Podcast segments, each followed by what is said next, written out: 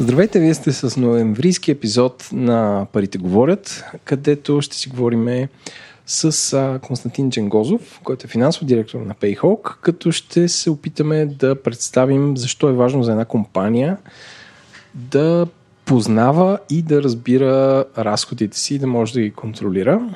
Както знаете, парите говорят, го правим от вече 6 години, подкаст за финансова култура. Ако искате да ни подкрепите, винаги можете да направите като отворите нашия сайт парите-говорят.com и да изберете подкрепете ни, където в Patreon да дарите скромната сума от 5 или 15 долара, с което да станете наш патрон. От нататък ще се отвори една бездна и ще влезете в нашия Discord сервер и ще срещнете други хора, които се интересуват от финанси и от инвестиции може да ви дадат съвет как да а, инвестирате и как да харчите умно парите си. С мен е, както винаги, е господин Иван Ненков. Здравейте. И да кажем здрасти на Косио, който се представи като Косио още от самото начало, така че много бързо минахме на ти. Здравейте, а, благодаря много за поканата. А, само да допълня малко интрото. Payhawk е първият български еднорог и това е нещо, което като съосновател на компанията винаги много ми дига настроението, затова винаги, когато имам възможност да го кажа, го казвам. Трябва да го обясниш всяко еднорог. Ед, еднорог е компания, която има оценка над 1 милиард долара. Ние всъщност 2022 постигнахме този статус с последния рунд, който получихме и сме първата компания от България, нали, от нашата малка територия, която постига а, такъв майлстон. Надявам се доста други компании да, да ни последват и така цикъла да се скъси и да виждаме много други компании с оценки а, над 1 милиард, над 10 милиарда и защо не е някое добро IPO някой ден. Накратко за мен, аз започнах кариерата си в Big Four като консултант. Прекарах около 5 години там, като имах възможност да участвам в доста различни проекти, свързани с оценка на предприятия, с M&A, с feasibility study, с due diligence. Тоест, за кратък период от време натрупах така доста ценен опит. А, и това ми е а, било много добро училище в живота за всичко, което съм постигнал след това. В един момент, а, докато работих в Big Four, получих покана да се присъединя към една българска технологична компания. Аз само да кажа, Big Four са четирите големи аудиторски консултантски компании. Точно така. Та, в един момент получих покана да се присъединя към една българска технологична компания Телерик. Тя беше близък човек мой, който ме беше препоръчал. И тук сега, ако трябва да си призная честно, имах а, известни съображения дали това е правилното място за мене, идвайки от а, корпоративната култура, а, така да го обобща по някакъв начин на Big Four. Бях чувал много за Телерик, но не знаех и много неща за компанията. А, сега, връщайки лентата назад, това е едно от най-добрите решения, които съм взимал в живота ми. И Телерик наистина беше мястото за мене, което ме промени корено и като човек чисто в личен план, но и като професионалист. Там от ден едно бях доста въвлечен в бизнеса, отговарях за целия бюджет на компанията, тогава правихме доста придобивания на по-манички компании, Впоследствие имах възможността да бъда от екипа, който работеше и по сделката, когато Телерик беше продадена на а, Progress, една US компания, която е листната. А, но със сигурност най-ценното нещо, което а, беше за мен от опита ми в Телерик, беше възможността от, от ден едно да работя с а, Васил и с Зарко, с а, двамата изпълнителни директори на компанията. Васил Терзиев е новия кмет Васил на София. Терзиев, новия кмет на София. А, използвам случая да го поздравя за победата. А, с Васко се познаваме от а, доста години а, и смея да твърда, че е един наистина уникален човек, не само като бизнес постижение, но и като, чисто като философия за, за живота. Та, те са ми помагали много, окоръжавали са ме, давали са ми а, така много ценни съвети и според мен просто цялата екосистема в България нямаше да е това, което е, без Телерик и без а, основателите на Телерик. Много ми е трудно да си представя как а, Payhawk щеше да съществува, ако не беше, ако не беше Телерик. След като Телерик беше придобита от Прогрес, ние имахме така доста амбициозни планове за развитие на компанията, които за съжаление или не, не се случиха. Промени се доста стратегията, в последствие основателите на Телерик напуснаха. Аз имах предложение да се преместа в Штатите и да оглавявам така наречения Corporate Development отдел. който тогава се сформираше, като целта на този отдел е да прави такива сделки по придобивания, т.е. да таргетираме компании, които прогрес да продължава да придобива и да съответно да ги интегрира в бизнеса си. Това е нещо, което и в момента компанията прави. Аз ам, доста се колебах, но в крайна сметка реших а, да остана в България и в последствие напуснах а, Прогрес. И това всъщност, сега пак връщайки лентата назад, е второто ми много добро решение в живота, тъй като малко по-късно се роди Payhawk. Да, т.е. ти някакси носиш късмет на компаниите, в които отиваш. Ами, надявам се, надявам се да е така наистина. По принцип в как ска, кариерния си път си се занимавал по-скоро с финансовата част на компанията, финансов контролинг и Ами, аз идвам от много силен финансов бекграунд. Това, което на мен обаче винаги ми е било много интересно и винаги ме е движило, е да излизам извън а, така, финансовите ми компетенции, ако мога да, да кажа. Тоест имам доста по-широк кръгозор и доста повече интереси извън финансите. И това ми е помагало много. А, просто опита ми, който съм натрупал, а, много лесно мога да го приложа в, а, във всякакви неща, свързани с това. Примерно, трябва да отворим нов офис, трябва да направим някаква политика, трябва да направим някакъв солиден бизнес модел. И аз ме да твърда, че а, за да си добър а, професионалист, чисто финансов, трябва да излезеш много извън сферата на финансите, за да разбираш бизнеса и да си наистина един добър партньор на бизнеса. Т.е. да разбираш какви са движещите сили, как можеш евентуално да повлияеш на компанията, така че да си стигне стратегическите цели. Може ли да направиш кратък преразказ на историята на Payhawk от основаването до достигането на този статус, който се гордеете изправо? Компанията е сравнително млада, а, тя е на малко повече от 5 години. Въпреки това сме минали през толкова много неща и толкова много трудности. Всъщност компанията е създадена лятото на 2018 като с другите двама съоснователи се познаваме от Телерик. А, нали, тук, ако пак мога да направя една препратка към Телерик, а, ние имаме така наречената Телерик мафия. Или това са, то звучи малко страшно, но всъщност е нещо много хубаво. Това са всичките служители на Телерик, които в последствие поеха по а, някакъв предприемачески път и създаваха доста компании. Има една много интересна карта, не знам а, а, дали ви е попадала на вас или на а, слушателите, които ще слушат подкаст след това, но могат да я потърсят. Всички компании, които са изникнали под някаква форма а, от Телерик или с помощта на, на съоснователите на Телерик. Та, ние се запознахме там. А, Христо, който е нашия CEO, е визионера и той всъщност генерира а, идеята за Payhawk. Той е движещата сила, така да го, да го кажа наобщо, за всички нас и ни зарежда с енергия, с а, визия за светлото бъдеще. А, Бойко, който ни е а, Chief Technology Officer, съответно пък а, се занимава с а, всичко свързано с нашия продукт. Той отговаря за целия екип от инженери и за това наистина да имаме един много силен продукт. Това е нещо, което постоянно получаваме като обратна връзка от инвеститори, сравнявайки ни с други конкуренти, че нашия продукт просто е много, много нива над това, което всички други правят. И тук нали, Бойко е основния, основната причина за да се случва това нещо. И в мое лице аз се занимавам с това всичко да се движи плавно, да имаме един доста стабилен и ам, бизнес модел, който ни позволява да скалираме и да, и да се развиваме. С какво точно се занимавате? Какво, какъв проблем решава Payhawk? Ами, аз, понеже много често го получавам този въпрос и преди се изкушавах да влизам в много технически детайли, но може би най-доброто обяснение, което мога да дам е, че Payhawk е решение за управление на корпоративните разходи. Тоест, за да бъде един бизнес успешен, той трябва да се управлява добре.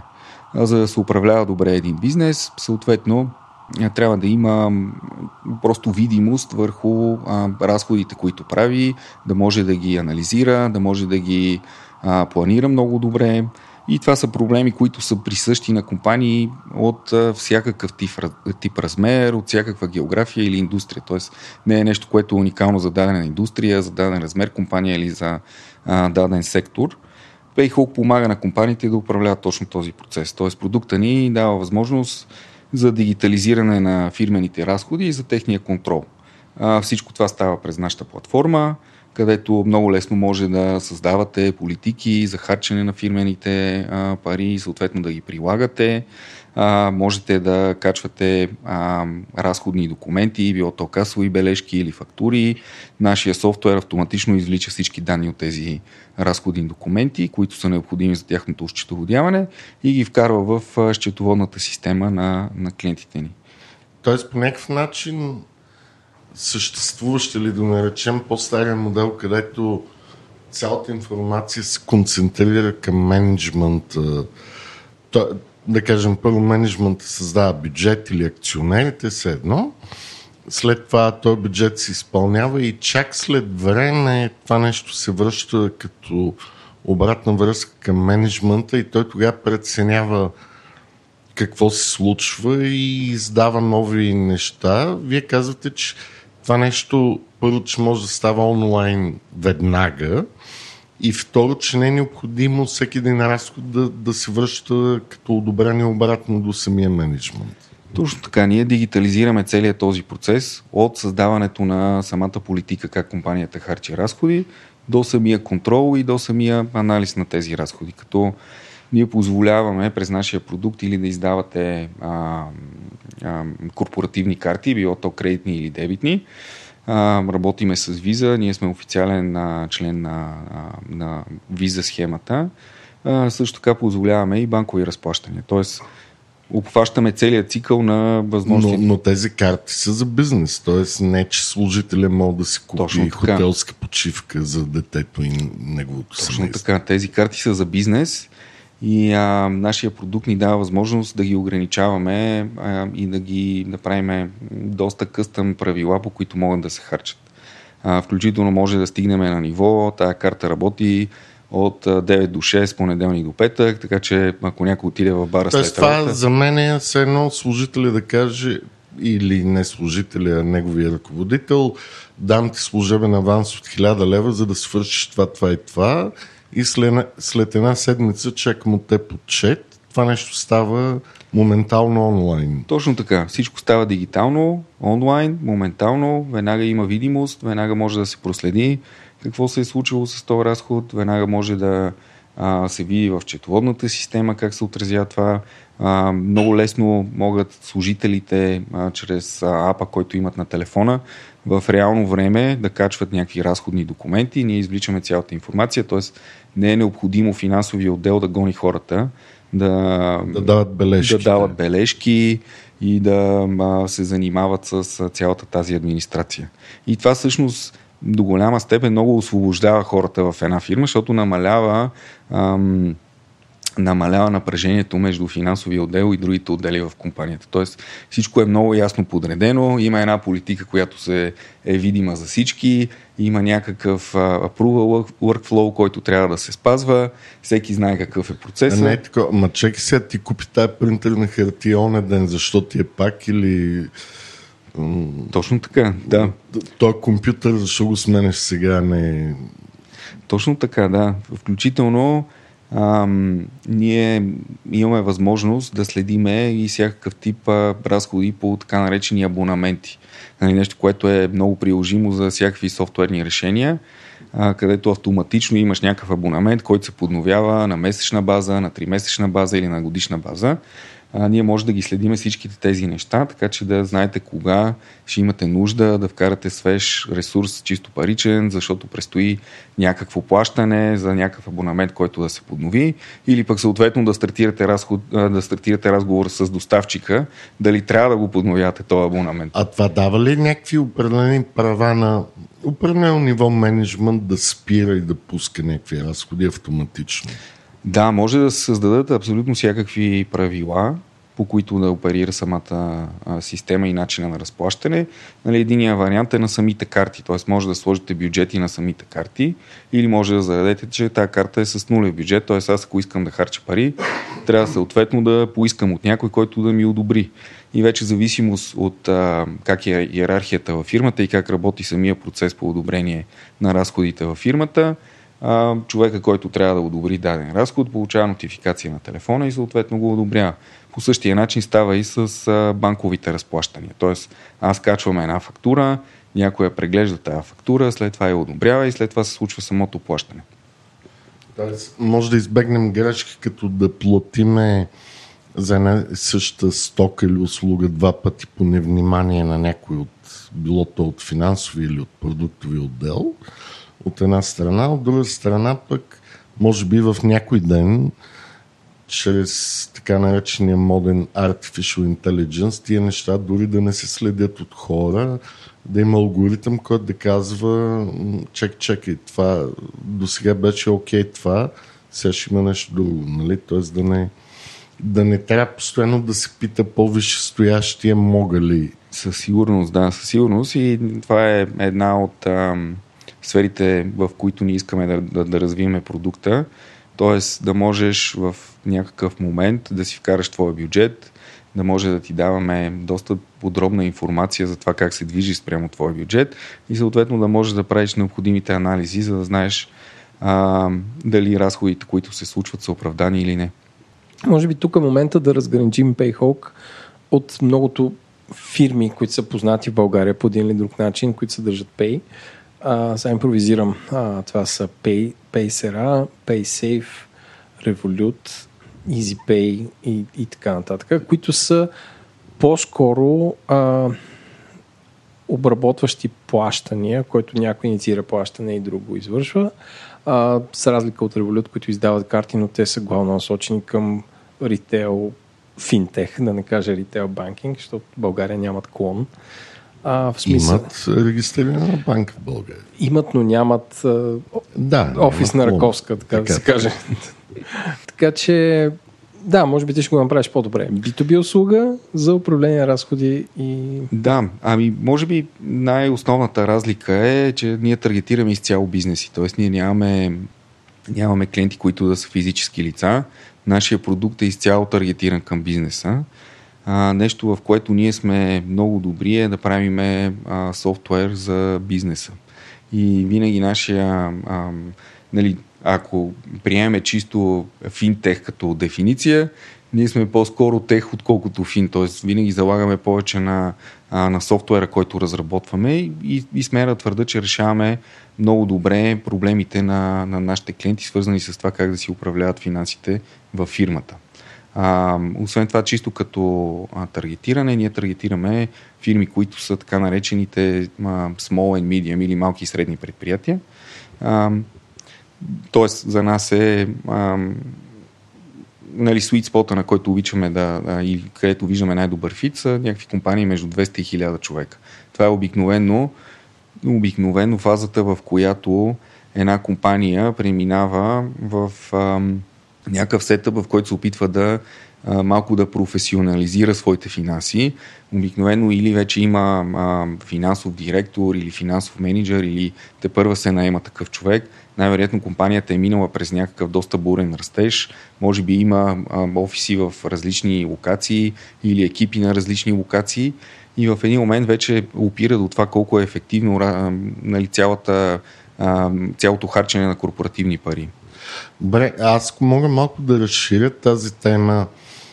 Ти казваш, че таргетирате малки и средни предприятия. Mm-hmm. Важен ли е толкова броя на служителите и хората, които извършват дадените разходи?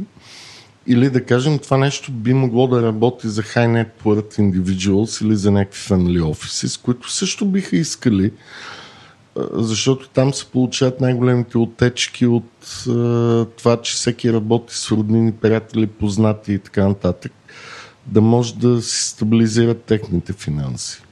Ами няма, няма такова разграничение. Нали, хубавото на проблема, който решаваме е, че той е приложим за всякакъв сектор, география а, и размер на бизнеса. Тоест, може да е бизнес с двама служители, може да е бизнес с 20 000 служители. А, обикновено колкото повече служители има, толкова по-наболял е проблема, защото има повече а, процеси, има повече а, чисто политики, които трябва да се направят и да се спазват. Нали, ако са двама или трима служителя, може би е доста по-лесно да, а, говориш с тези хора, да се разбереш за някакъв начин да, на работа. Да, и тогава да правиш по-големи грешки, защото забравяш някакви неща. Така е, със сигурност. Така е, със сигурност, но ние имаме доста компании, които са сравнително малки. Тоест, компании, примерно до 10 или 15, 20 служителя, които обаче имат много наброй разходи, примерно с карти, било то за реклами или за някакви софтуерни абонаменти, или пък, примерно, имат много командировки. Това е нещо, което нашия продукт решава много добре. Предполагам, има компании с хиляда човека, където има нужда трима човека или петима да плащат. А, но има компании с хиляда човека, където 200 от тях бизнесът им е такъв, че трябва да могат да извършват плащания това за вас не как го решавате този проблем, ама първо така ли е и второ, нали, какви клиенти предпочитате? Ами ние решаваме и двата проблема. Тоест, със сигурност има компании, които са а, по-либерални и могат да извадат а, карти на, да кажем, по-голяма част от служителите си и да ги управляват през нашия софтуер. Но има и компании, които а, предпочитат служителите си да си водят от собствения джоб пари и след това да правят така наречения реимбърсмент. Но това е нещо, което нашия продукт също предлага като решение. Да, аз гордо за това питах, защото много компании предпочитат, както казах, нали, дават кредит на доверие на някакви служители да извършат някаква услуга или покупка и след това срещу едни бележки се възстановяват някакви пари, но това не винаги е ефективно. Съгласен съм, не винаги е ефективно, но може би е някакъв процес на осъзнаване и озряване на тези компании. Тоест, със сигурност те могат да почнат при нас с същия процес, който имат в момента, просто да го дигитализират, така че да не е необходимо служителя на края на месеца да попълва някакъв репорт, а в реално време може да качва бележки на, нашата, на нашия ап, които след това някой да ги преглежда и да ги одобрява или съответно да не ги одобрява. А имате ли начин да следите кешови плащания или това няма как да стане в тази система, която изисква карти? А, да, ако направиш кешово плащане, горе-долу процесът е същия. Тоест, от нашия ап може да кажеш, аз съм направил едно кешово плащане, изхарчил съм 100 лева днеска от моя джоб, ето това е документа, който удостоверява това, че аз съм ги изхарчил. Който се сканира пари. в някаква OCR система. Да, с камерата на телефона много е просто правиш една снимка на документа, оттам нататък нашия софтуер се занимава с а, всичко свързано с това да се извлече а, информацията, и която и е мога категоризира този документ към каква част от бизнеса или за какъв Точно продукт така. и услуга в Точно, точно така. Нашия продукт има директна интеграция с а, всички основни счетоводни системи или ERP системи и а, реално взимаме целия сметкоплан, категории, кост-центрове или каквото ползва компанията, така че да може тези разходи да се категоризират. Има го и елемента на а, самото обучаване на алгоритъма, т.е. аз ако отида сега, примерно, не знам, в кафето долу, а, и си купа едно кафе и го а, тагна този разход в дадена категория. Следващия път, когато някой от фирмата отиде в същото кафе, то ще разпознае този доставчик и ще предложи същата категория, която аз съм тагнал предния път. Като служителя вече или съответно някой, който преглежда разхода след това, има възможността Може да, да го коригира. Да. да.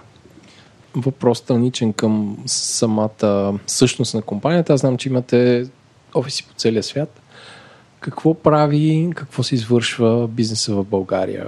Продажби, развойна дейност. Знам, че отскоро тук продавате вашата услуга или поправим, ако, ако не отскоро? Ами, всъщност я продаваме от ден едно. Първите ни клиенти, логично бяха клиенти от България, които а, по някаква степен имаме допирни точки и са били заинтересовани към нашия продукт. Просто не бяхме толкова активни в а, маркетинга а, и таргетирането на българския пазар. И това е нещо, което сме получавали а, доста често като критика. А, и ние решихме да го адресираме, защото според мен на българския пазар има доста голям потенциал. За съжаление, България е една от страните в Европейския съюз, където все още процесите са доста така административни и доста, а, да кажем. А, тоест, нашия продукт може да реши много проблеми на българските компании със сигурност. Ние имаме в момента офиси в а, на 10 различни локации. Най-големия ни офис е в България. Малко над 300 човека сме като цяло. В България може би имаме а, 180 или 190 човека, може би и към 200 вече. Имаме офиси в Нью Йорк, в а, Париж, в а, Лондон, в Барселона, в Мадрид, в Берлин, в Амстердам, в а, Вилниус, Литва и в а, Ирландия също имаме офис. Мисля, че не изпуснах нито един. Нещо за Азия? Ами за Азия към момента а, със сигурност седи като нещо, което а, може да се случи в бъдещите ни планове. Ние в момента всъщност сме една, може би единствената или една от малкото компании, а, които оперират в а, Европейския съюз, т.е. ние може да а, обслужваме клиенти от всички държави членки на Европейския съюз, от Великобритания и Штатите. Много малко, или може би ние сме в момента единствената наистина компания, която може да позволи, ако имате офиси или ако имате компании във всяка една от тези юрисдикции, да ползвате нашето решение и да имате един глобален а, контрол и глобален. Тоест имате и някакъв регулаторен или да го нарека юридически елемент в.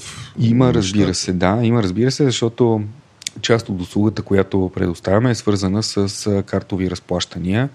Ние а, получихме лиценз а, в Литва, който се надявам а, до края на годината или януари месец да почнем да онбордваме първите ни клиенти на нашия собствен Надявам се финансов, нали? Защото Той е лиценз за електронни пари, а т.е. може би да го малко да го упростя, но а, електронните пари представляват а, аз като клиент депозирам пари в а, някаква банка, която е трета банка, не е свързана с нас.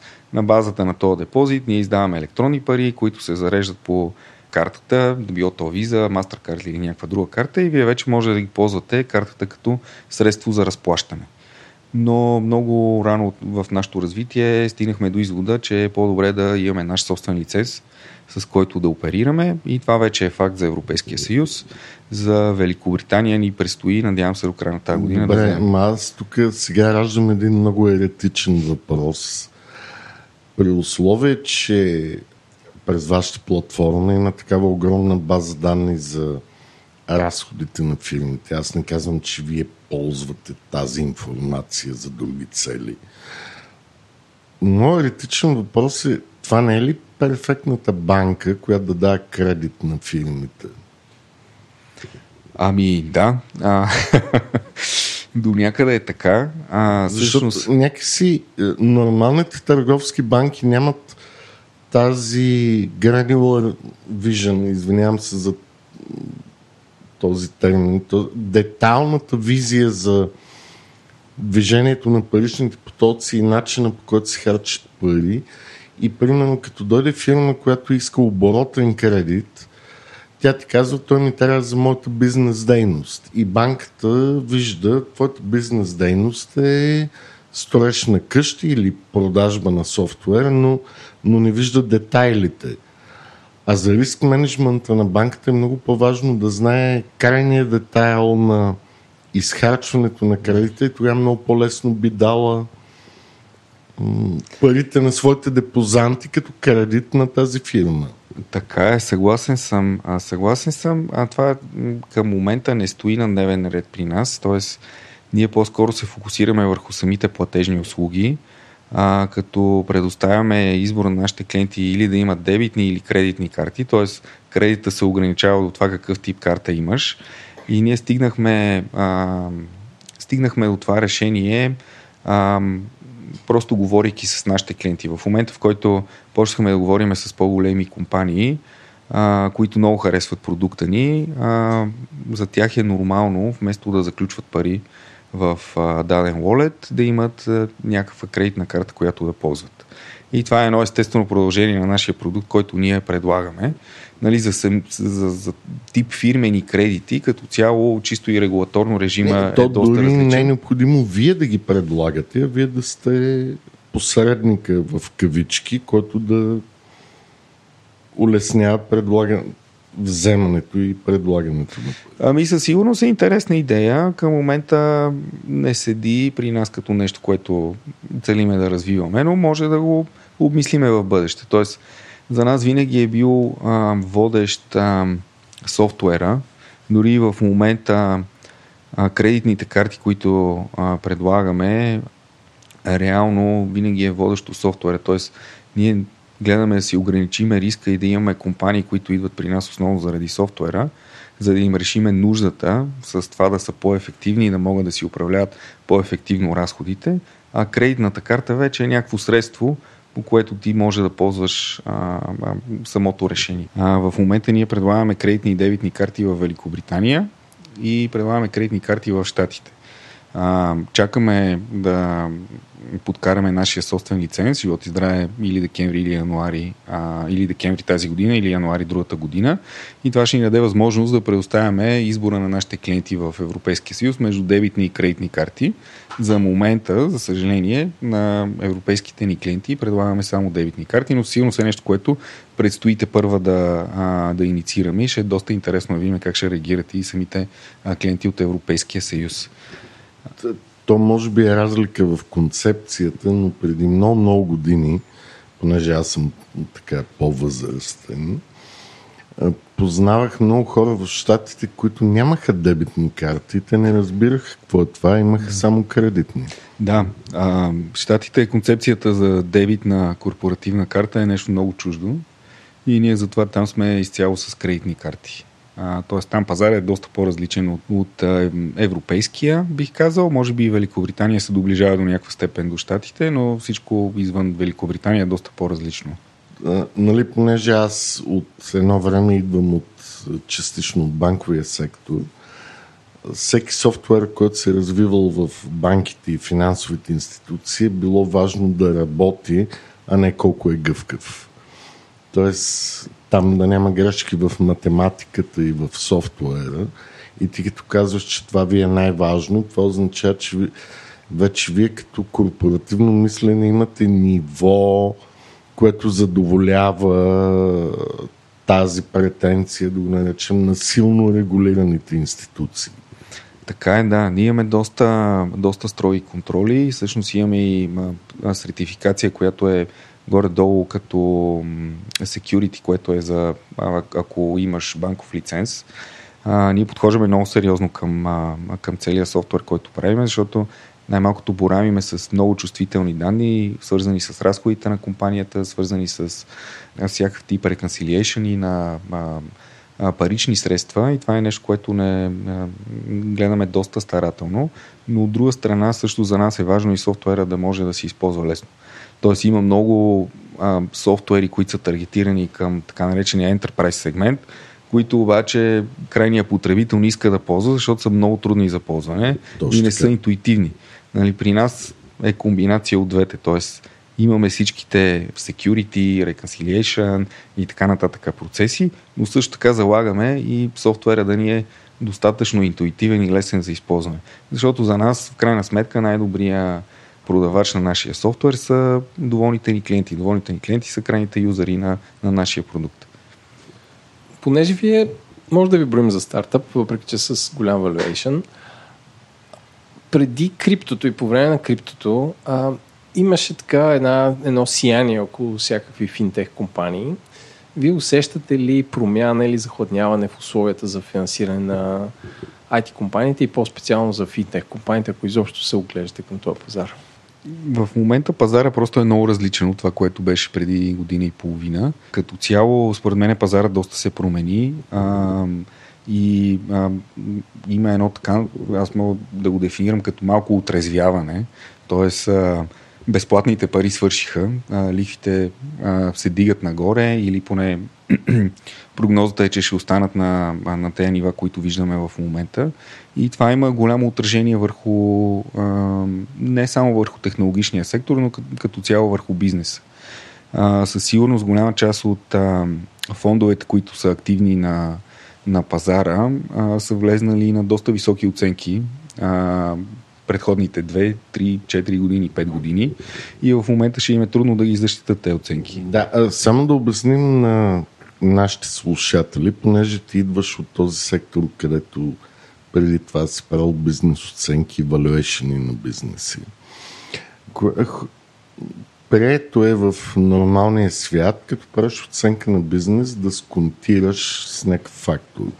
този фактор обикновено го наричаш weighted average cost of capital, който стои от нормата на възвръщаемост, която очакваш от капитала и да я наречем риск фри или безрисковата лихва, която е дохода на американските или европейските облигации.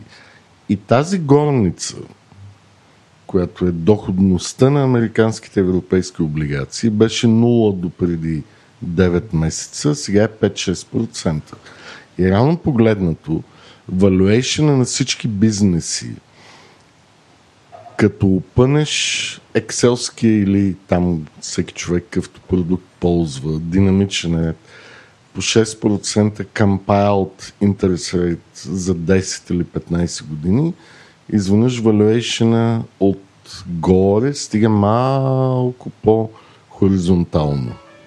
Със сигурност в момента е, а, пазара е доста труден. Има много голяма несигурност а, и нали, всички виждаме какво се случва в света днеска. Всички тези продължаващи военни конфликти войни, които се водят и в Газа, и в Украина, водят до голяма доза несигурност. Нали, всички, горе-долу всички са обединени в мнението си, че може би 2024 ще продължи по същия начин, по който е и 2023. Т.е. нивата на лихвите ще останат сравнително високи, инвеститорите като цяло ще бъдат доста по-фокусирани върху компании, които а, са доста ефективни, спрямо това как харчат средствата си и спрямо това какъв пазар оперират. И това се вижда доста наясно. А, ние продължаваме да говорим с доста фондове за рисково инвестиране.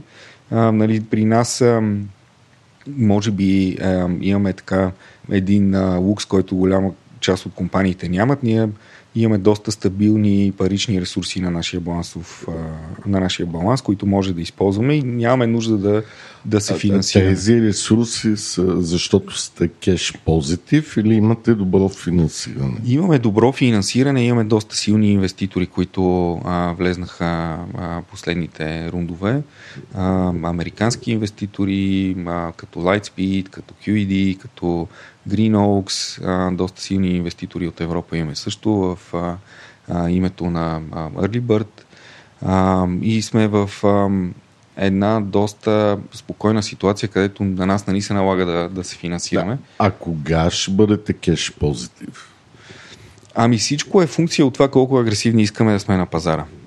А, нашия продукт и сферата, в която оперираме или сегмента, в който оперираме, е такъв, който няма изявен лидер още нашите амбиции са ние да се превърнем в този лидер на пазара. чисто поле.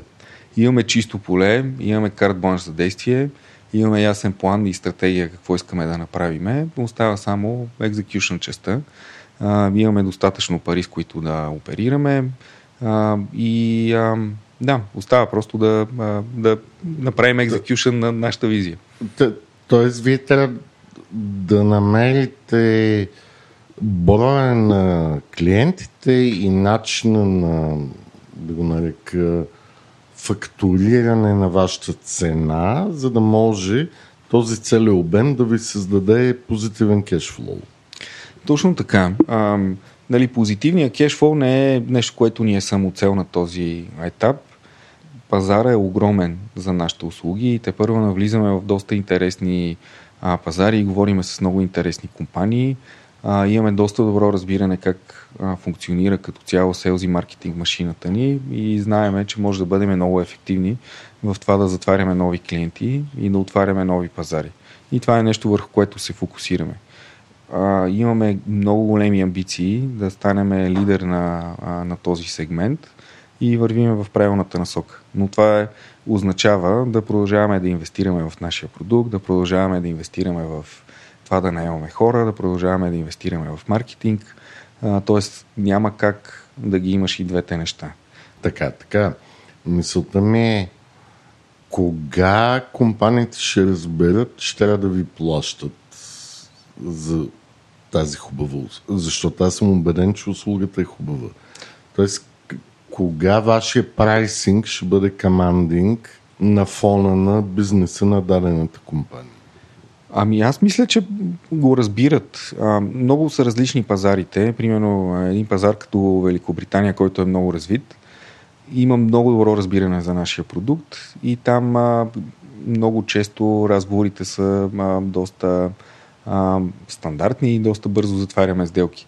Изненадващото за мен е, и го казвам нали, с голяма доза позитивизъм е, ако трябва да се върна по- по-рано на разговора за България, доста време така не таргетирахме умишлено България, защото си мислихме, че е може би прекалено малък пазар, че може би клиентите не са още озряли за решение като нашето, но а, в момента виждаме много голям интерес от, от български компании. Може би българския пазар е малък, ма е neglected по някакъв си начин. Със сигурност, със сигурност е така и ние виждаме много голям интерес от български компании, които сами идват при нас. Тоест те идват при нас с конкретен проблем, който ние можем да решиме. И това е много приятно, тъй като със сигурност, идвайки от България, а, искаме да сме много силни и на нашия локален пазар. Като си говорим за финансиране и нали, какви инвеститори имате вие, според теб трудно ли е за български компании да намират сериозно финансиране и как доказват този международен а, скел на инвеститорите? Нали? Какъв е твой опит? Ако аз съм стартъп и вярвам, че имам страхотна идея, какъв е твой съвет за хора, които имат подобни идеи, да могат да, и да достигнат до те върхове? Да поясня, Ленко, ако си стартап в Silicon Valley, хората си казват, е, at least they'll get California което е една от десете най-големи държави в света, само щата Калифорния като БВП. Но когато си в България и, и ти трябва да покажеш скейл, как, как се случва това? Как намираш финансиране от нашата родина? Ами със сигурност не е лесно. А, ние имахме доста премеждия. А, най-трудно ни беше момента, в който трябваше да направим така наречения seed round с инвеститор, който не искахме да е извън тук нашата българска екосистема, просто защото инвеститорите работят малко като а, бих казал някакъв тип стадо, т.е. всеки следващ отваря вратата за всеки следващ и така нататък. И като имаш интересни инвеститори, а, които са влезнали вече, те могат да отворят вратата за още по-интересни инвеститори в бъдеще. Тоест, мързи ги да правят due diligence и а... виждат, че някой голям е влязал и те са окей okay с това. Утен, ми, Извинявам не, не бих казал, не бих казал, че ги мързи да правят due diligence. Не мисля, че в момента имат а, а, имат то лукс да не правят due diligence в, в пазара, в който се намираме. По-скоро ам, това е някакъв майлстон, който те виждат, окей, тази компания се справя добре, има, успяли се да стигнат до това да привлекат някой инвеститор, който да е интересен и който да е, се ползва с добра реномация или да, да, да има добро име. А, и това е още един а, чеклист, който минаваш със всеки един инвеститор. За нас, а, нали, идвайки от България, ние много дълго време си мислихме, че сме доста ам, ограничени, защото нашия български пазар е много малък и го мислихме това нещо като голям недостатък. А, това се превърна в най-голямото ни преимущество. Защото реално от ден едно ние знаехме, че нашия пазар е много малък и решихме да се фокусираме върху други пазари. Тук, ако мога да направя паралел с голяма част от нашите конкуренти, които идват от доста по-големи економики, нали, тяхната стратегия винаги е била, те имат силен локален пазар и се фокусират върху този пазар и си правят... Да, и налагат техния модел на този пазар. Точно така. Който не винаги работи в малкия. Точно така. А, правят целия си продукт, цялата си а, стратегия върху а, локалния си пазар, която след това се оказва, че е много трудно да се репликира извън този локален пазар. За нас беше ясно от ден едно, че трябва да таргетираме по-големия пазар. И много бързо имахме клиенти от почти всички страни в Европейския съюз. Имахме достъп до доста, интересен, доста интересна обратна връзка от тези клиенти. И това ни помогна да направим нашия продукт така, че да може да затваряме и да оперираме във всички тези юрисдикции. Тоест, ние нямахме силен локален пазар. Мислихме си, че това е а, голям ущърб за нас превърна се в най-голямото ни преимущество. Иване, в сферата на шегата, според нас как е станало, идва инвеститора и казват, е, ние сме Payhawk и ние ползваме Payhawk. Тук логваш се и виждаш всичките ни разходи и оттам нататък си правиш лесно сметката. Но шегата на страна, според тебе за компании, които са, търсят инвеститори и така нататък, вярваш ли, че вашия продукт им помага да са по-прозрачни и да могат да представят по-добре разходната си част, сега за приходната не мога да говоря, пред бъдещи инвеститори, така че те по-добре да разберат техния бизнес? Със сигурност. А, ние имаме доста стрикни срокове, в които трябва да дадем всеки месец апдейт на нашите инвеститори, който включва чисто а, някакви продуктови показатели, колко добре се справят нашите селс хора, колко добре ни работи маркетинг машината и така нататък. Но има и много финансови показатели. А, за да можем да си направим а, месечния репорт, ние трябва да може да си затвориме месеца на време. Т.е. трябва да имаме всичките разходи, някой да ги е а, прегледал съответно, да може да ги анализираме, да може да видим какъв е тренда, за да може да споделиме този репорт с инвеститорите и да им кажем какво виждаме и да го сравниме спрямо това, какво сме планирали съответно. Къде сме били близо до допусканията, които сме направили по разходната или приходната част и къде сме били много далеч и съответно трябва да вземем а, някакви корективни мерки.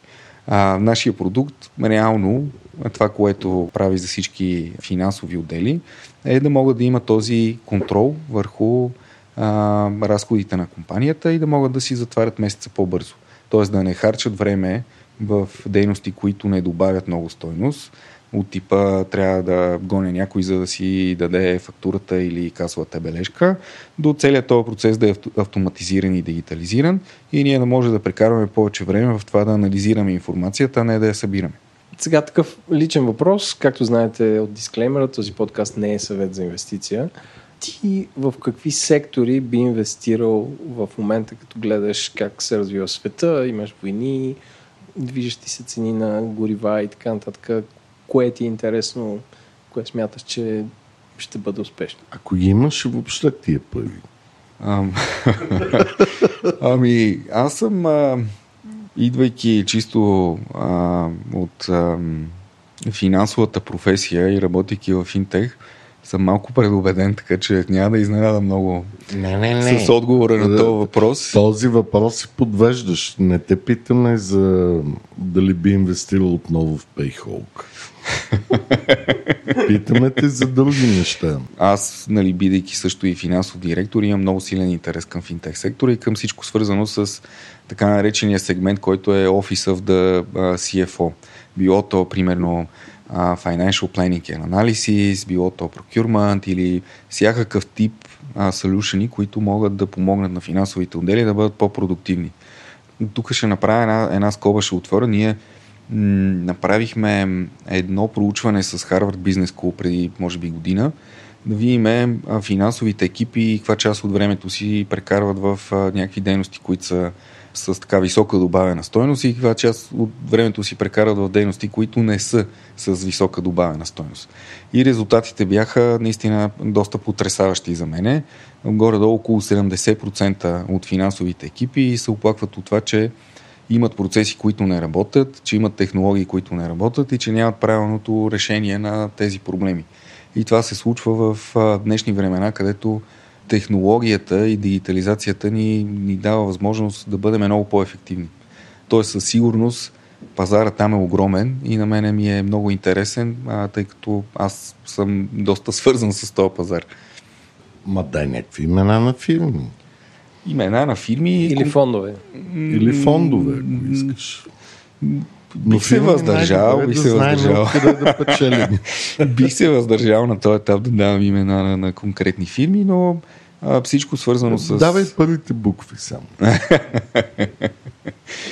Ами, в момента е много интересно а, нещо, което се наблюдава като а, някакъв тренд е и нещо с което всичките фондове за рисково инвестиране трябва да се борят, е, а, че виждаме така наречена конвергенция на а, мултипалите на публичните и на частните компании. Тоест, голяма част от частните компании преди имаха един сериозен премиум над публичните компании, защото а, нали, се подозира, че те растат по-добре, че имат доста по-голяма възможност за да генерират а, доста интересен и, и, и scalable бизнес. В момента а, в резултат от това, което виждаме на, на чисто като лихви а, на пазарите, има една такава конвергенция, че мултипълите на частните компании доста са се доближили на нивата на мултипълите на, публи, на публичните компании. Тоест, ако трябва да анализирате, примерно, ам, ADN и Stripe, нали, се очаква мултипълите на тези две компании да са доста сходни една от друга. А, и това е нещо много интересно. Тоест, всеки, който прави в момента някакъв анализ, дали да инвестирам в някакъв стартъп или в някаква публична компания, може да го вземе предвид и това нещо. Тоест, по-скоро да гледа публичните. Ами, според мен, публичните компании дават един доста добър бенчмарк. Е, съвета, който мога да дам е някой ден, ако решиме да правим IPO, всеки желаещ би имал доста добър ретърн, според мен, ако купи акция на PayPal. Now you're talking to me, както се казва в нашия подкаст. Кога ще правите IPO? В момента пазар е доста труден за, а, за IPO. Аз не мисля, че следващите може би година-две пазара ще се нормализира. Имаше м- много... А как дефинираш труден пазар за IPO? Ами имаше ам, последните три IPO-та, а, които станаха, мисля, че преди месец и половина. Имаше една, един доста интересен анализ за тяхните инвеститори, кой какъв ретърн е, е генерирал. И голяма част от тези инвеститори са влезнали в а, пика на а, valuation или оценките. А, и всъщност анализа беше показал, че всички след, може би, Series B, а, са генерирали по-нисък ретърн от това IPO, отколкото ако бяха инвестирали в един ETF, който да а, траква S&P 500. Добре, аз да те питам ти като един CFO, който отговаря най-вероятно и за трежерито на компанията. Когато лихвите вече са около 5% в долари и евро, като имаш свободен ресурс, държиш го по банкови сметки на нула или понякога се позволяваш краткосрочни държавни ценни книжа на Австрия, Германия. По-скоро на Австрия, защото Германия са много по-ефтини, т.е. много по-скъпи. Да, ние сме направили една доста добра стратегия, т.е. всеки свободен паричен ресурс, който имаме, а, при положение, че в момента лихвите са толкова високи, ние го вкарваме в така наречените money market funds, а, които са общо взето или държавни облигации, или облигации от... А... А, те мисля, че са free. Значи много зависи от юрисдикцията. Да, да най-общо казано са traded, са free. Да. А, и това е един допълнителен източник на приходи, в, особено в сегашния, в сегашния пазар. А, всички го правят. Оказва се, че а, може да генерираш примерно между 5-6% доходност, което е доста добро. Със сигурност. И нашата стратегия е, е, е обвързана с това. Тоест, всеки свободен паричен ресурс, който ние имаме, го вкарваме в такива инструменти. А имате ли мощ да купувате други малки компании или това не е във вашата траектория на мислене? Имаме със сигурност. Ам, имаме като цяло сме отворени за всякакви възможности. Ам, това, което виждаме тази година е, че има голям интерес към M&A, но няма никакви сделки. Според мен, като наближи края на тази година и особено до година, Тоест, валюешените да слязат до това ниво, което ти каза, до public market. От една страна има да, доста голям, голяма дупка между очакванията на компаниите какво могат да постигнат като продажна цена и това, което инвеститорите са склонни да платят. Но според мен, пазар, имайки предвид пазара както е в момента, аз очаквам да има много голяма консолидация във всеки един а, а, сектор, тъй като голяма част от компаниите просто няма да имат паричен ресурс да продължат да съществуват и рано или късно съответно ще фалират или някой ще ги придобие. Тоест компаниите, които нямат позитив кешфлоу. Да, които нямат Или позитив... нямат достатъчен позитив Да, кешфлоу. компаниите, които нямат достатъчен паричен ресурс. А, в момента е трудно като цяло да, да се водят разговори с а, а, всякакъв тип финансиращи институции. А, не очаквам това да се промени в а, следващите, да кажем, 12 месеца. Тоест, те първа M&A пазара си мисля, че ще стане доста интересен. Ние следиме доста отблизо какво се случва в нашия сектор. Това е твоята зона, която ти очакваш.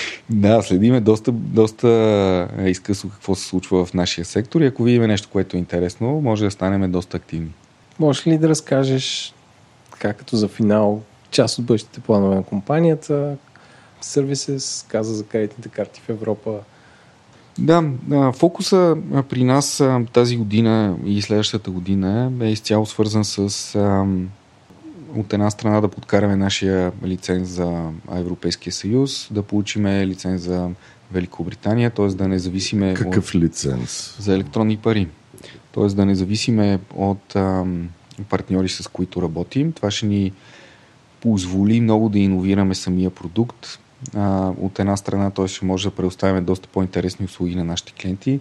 А, кредитната карта е само един пример за нашите европейски клиенти. От друга страна, а, ще има доста благоприятно влияние върху а, нашите така наречени unit economics или а, брутната печалба на компанията. Като цяло ние искаме доста да развиеме нашия продукт и да бъдем доста по-фокусирани върху enterprise сегмента и със сигурност ще предстои да обявиме доста интересни неща, свързани с допълнителни функционалности, които планираме. Кои са ви конкурентите? SAP конкурент ли ви е?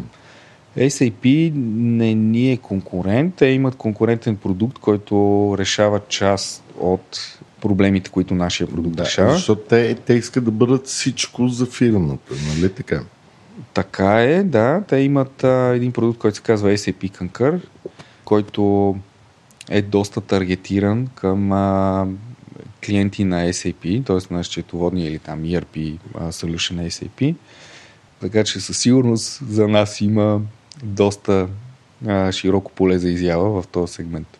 Аз мога да ви кажа шега, която дочух в а, моя банков клон, където двама служители седяха на един компютър и аз докато си сменях картата с нова или нещо такова, нещо супер мунданно извършвах и един каза, братле, с този сап се чувствам като сапьор, постоянно гърми. като, като това го казах. Да, като... ама той е като Microsoft, разбираш ли? Те влизат в дълбочина на компаниите, ги хващат и повече няма излизане. Не, не искаме да, да сипваме, как се казва, вода в колелата на SAP или както там е това, но, но това ми се случи на ден и много се смях. Даже служителите такива се обърнаха към мене и такива, нали, що се смееш. Ама ти нали разбираш шегата, че те са апгрейднали от някакъв DOS. Сигурно, сигурно, сигурно. Към Бяха доста нещастни с... не знам какъв продукт точно започвали, ползвали, но да, това, това, ми, това ми направи впечатление. Ами добре, с тази шега, Косио, да ти благодарим за участието. Каза супер интересни неща като посока и развитие и мисля, че всеки може да, да извлече позитивно мнение как може да направи супер качествен продукт, който да няма значение на кой пазар се, се намира и това е мотивиращо за много хора. Да, за, за мен е това уникално, защото ние научаваме неща и нашите слушатели научават неща които просто ги слагат на някакво друго ниво, нали, по-международно, въпреки, че в сърцевината вие сте българска компания това е велико. Да, благодаря много за поканата. Може би нещо, което не успях да кажа, но със сигурност ние сме българска компания и ще продължаваме да бъдем българска компания. Всеки един от нас е много горд с това, което постигаме и продължаваме да постигаме ще инвестираме и продължаваме да инвестираме и да наемаме хора в българския офис. Със сигурност най-големия успех за нас би бил да постигнем това, което Телерик постигна на времето, а, живот и здраве. Тоест някой ден от Payhawk да се родят може би 20, 30, 50, защо не и повече, еднорога. Това е велико. Първо, че мина време от сделката на Телерик, но тя беше такова знаменце на българския, да го наречем широки думи IT пазар, но след това в момента IT средата се развива по един или друг начин, но това е хубаво. Благодаря ти. Благодаря много. Разговорът, който чухте, има изцяло познавателен и дискусионен характер. Мненията, наблюденията и допусканията на участниците, изказани в подкаста, не представляват инвестиционен съвет или препоръка за покупка, продажба, записване, замяна, обратно изкупуване, държане или поемане на емисия финансови инструменти, нито съвет или препоръка за предприемане или въздържане от действия относно финансови инструменти. Всяко ваше инвестиционно решение следва да бъде внимателно обмислено, съобразено с личната ви финансова ситуация, опит в инвестициите и готовност да рискувате. При всички случаи е добре да се посъветвате с независим консултант-специалист в областта на инвестициите и данъчното облагане, преди да похарчите парите си. И още, нищо от чутото не трябва да бъде приемано като правен, финансов, бизнес или данъчен съвет. За получаването на такъв е необходимо да се доверите на експерт в съответната област, който да вземе предвид вашите специфични обстоятелства.